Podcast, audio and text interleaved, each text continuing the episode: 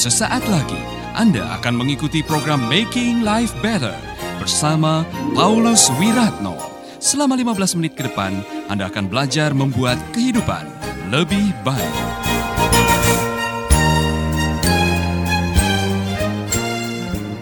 Salam saudara. Saya mau tanya kepada saudara-saudara, kalau saudara sedang memikul beban yang berat, kemudian ada tawaran, Tuhan menawarkan kepada saudara, supaya Tuhan mengambil beban saudara, atau Tuhan memberikan kekuatan di tangan saudara dengan tenaga dalam, supaya saudara bisa tetap kuat memikul atau membawa beban, saudara pilih yang mana?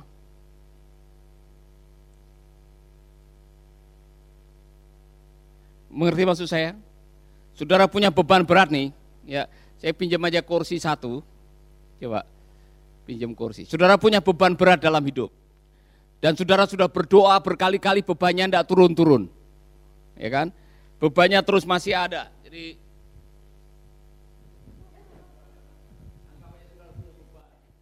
Jadi saudara ke mana-mana bawa beban ini. Nah saudara sudah berdoa berkali-kali bebannya tidak turun-turun. ya kan? Kemudian Tuhan menawarkan kepada saudara, mana yang lebih baik, aku angkat bebanmu atau aku kasih kekuatan ekstra untuk kepalamu?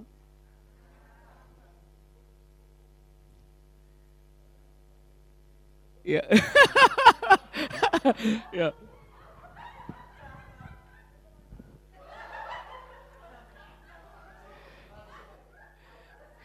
Saya mau tanya, siapa yang memilih untuk bebannya diangkat? Siapa yang memilih untuk Tuhan kasih kekuatan ekstra supaya saudara tetap kuat menanggung beban? Ya, kok plin plan sini? Iya kan? Iya, iya. Nah, saya ulangi lagi. Iya, iya. Saya ulangi lagi. Saudara hidup dengan beban. Saudara berkali-kali berdoa, bebannya tetap ada, tidak ada jalan keluar, belum ada terobosan. Ada waktu saudara sudah mendekati putus asa, kemudian Tuhan datang menawarkan sebuah jalan keluar.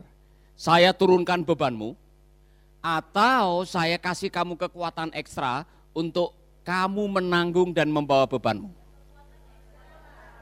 Kenapa saudara minta kekuatan ekstra?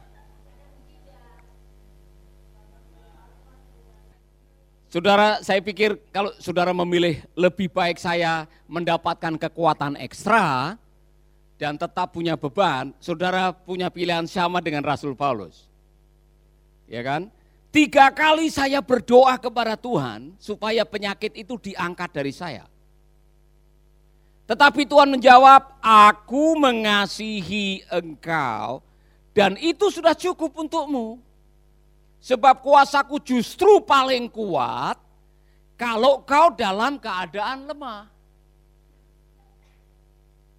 Itu sebabnya, itu sebabnya kata Rasul Paulus, saya lebih senang membanggakan kelemahan-kelemahan saya, sebab apabila saya lemah, maka justru pada waktu itulah saya merasakan Kristus melindungi saya dengan kekuatannya.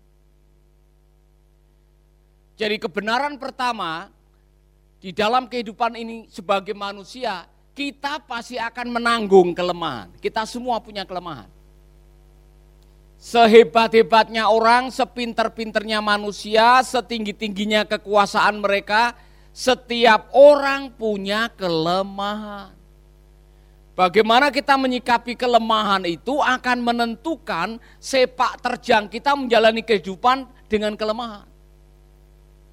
Nah saudara-saudara, sebelum ini Rasul Paulus bangga. Wah dia pernah dididik oleh seorang guru yang bernama Gamaliel atau seorang profesor atau dia memiliki keluarga negara ganda, dia orang yang pokoknya dia mendapatkan surat e, pengangkatan seperti menjadi e, ketua waktu itu untuk membasmi gereja Tuhan, dia dipercaya Saudara-saudara, tetapi dia mengakui justru di dalam kelebihan-kelebihan itu, ada bahayanya. Waktu kita membanggakan kelebihan kita, ada bahayanya. Bahayanya Anda mencuri kemuliaan Tuhan. Kita semua, termasuk saya, waktu kita membanggakan apa yang kita miliki, kita menganggap yang kita miliki akan menyempurnakan kita. Padahal ketika kita menyombongkan kepandaian, kehebatan, kekayaan, kekuasaan, ketenaran. Saudara sedang menuju kehancuran karena kesombongan itu menghancurkan. Rasul Paulus memilih untuk saya lebih bagus, saya lebih baik, saya lebih nyaman kalau saya membanggakan kelemahan-kelemahan saya. Justru dalam kelemahan itulah saya melihat kuasa Tuhan bekerja. Saudara-saudara, saya mau mengajak kita semua bagaimana kita bisa dipulihkan, bagaimana kita bisa menggunakan atau mendaur ulang kelemahan kita adalah belajar mengakui bahwa kita punya kelemahan. Nah, bagaimana caranya bahwa saudara pada akhirnya bisa memposisikan diri hidup di dalam kasih karunia, semua dimulai dari kerendahan hati. Kerendahan hati berarti Anda tidak menolak kenyataan. Anda masih bersama Paulus Wiratno di Making Life Better.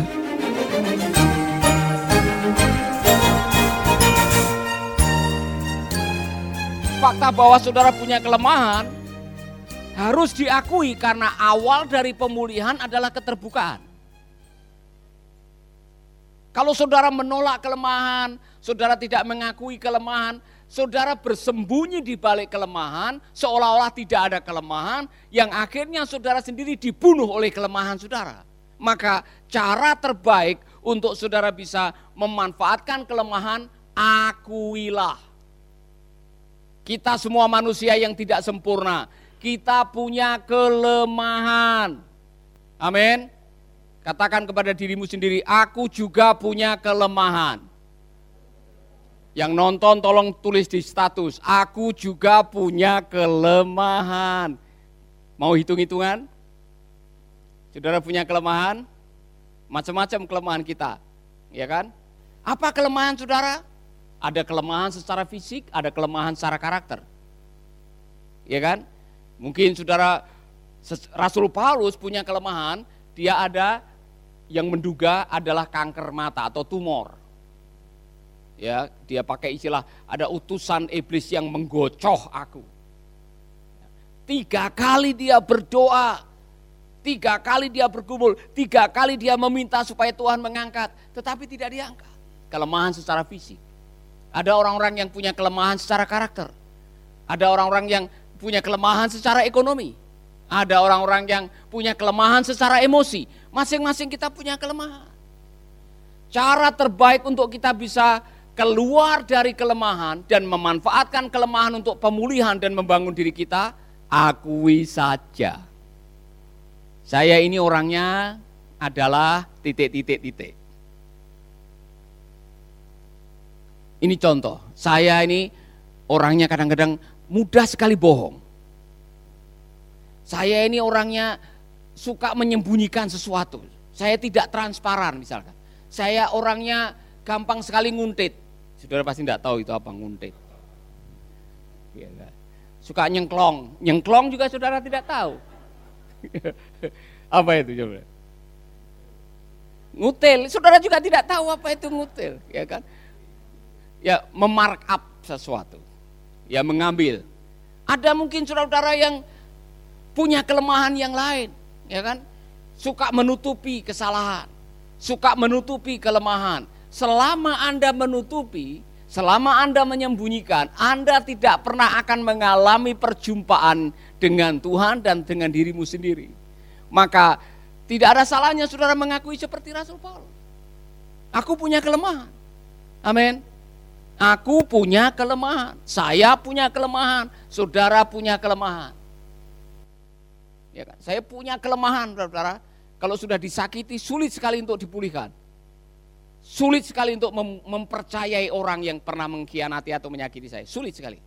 sudah berdoa dan sudah berusaha, sudah doa puasa juga kadang-kadang sulit sekali untuk kembali mempercayai orang itu. Hubungan sudah oke, tapi untuk mempercayai lagi agak sulit sekali. Itu bisa menjadi kelemahan buat saya. Ya kan? Kelemahan lain buat saya ini kadang-kadang saya tidak bisa menahan emosi. Ya kan, kemarin saya lihat ada seorang anak yang katanya dituduh nyuri HP, kemudian dipukul oleh oknum dan sampai pingsan katanya. Saya tanpa tanya-tanya saya langsung bilang, Dedi beli HP buat anak ini. Ya kan? Benar atau tidak saya tidak tahu. Terlalu cepat kadang-kadang. Ya kan? Terlalu cepat, kelemahan. Lihat perempuan cantik di, eh, di waktu di sekolah Alkitab itu. Ya kan? Yang baik sekali, suka bikinin jus tomat, suka ya kan, suka mengamat-amati, ya kan. Ya waktu saya main piano, dia arahnya bukan ke mimbar tapi yang main piano. Ya itu kelemahan karena nanti saya akan dimarahi sampai di rumah.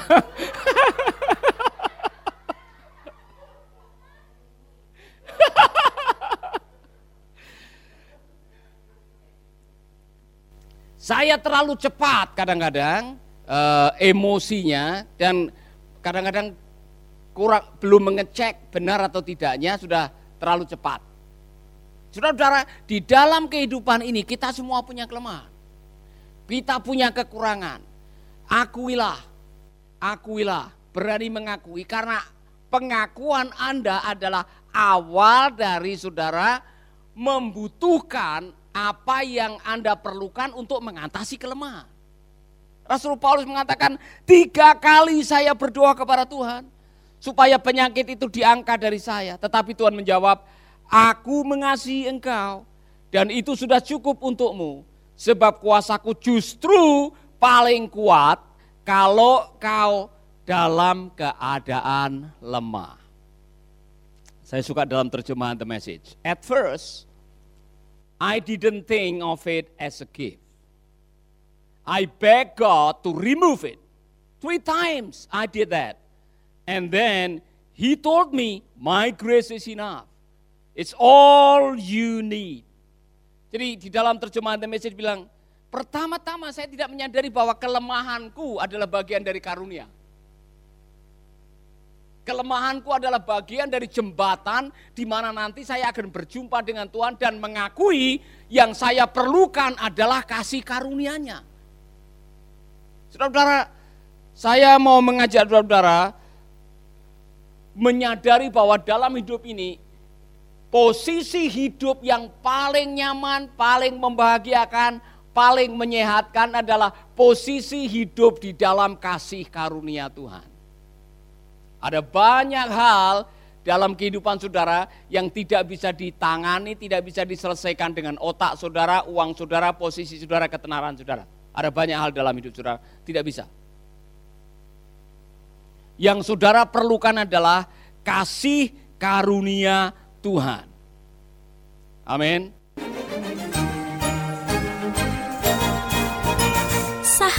Anda baru saja mendengarkan Making Life Better bersama Paulus Wiratno.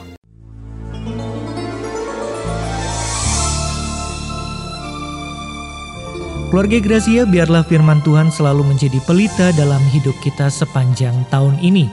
Dengarkan selalu radio Suara Gracia di 95,9 FM, streaming di suaragratiafm.com streaming atau dengan aplikasi Android Radio Suara Gratia yang tersedia di Play Store.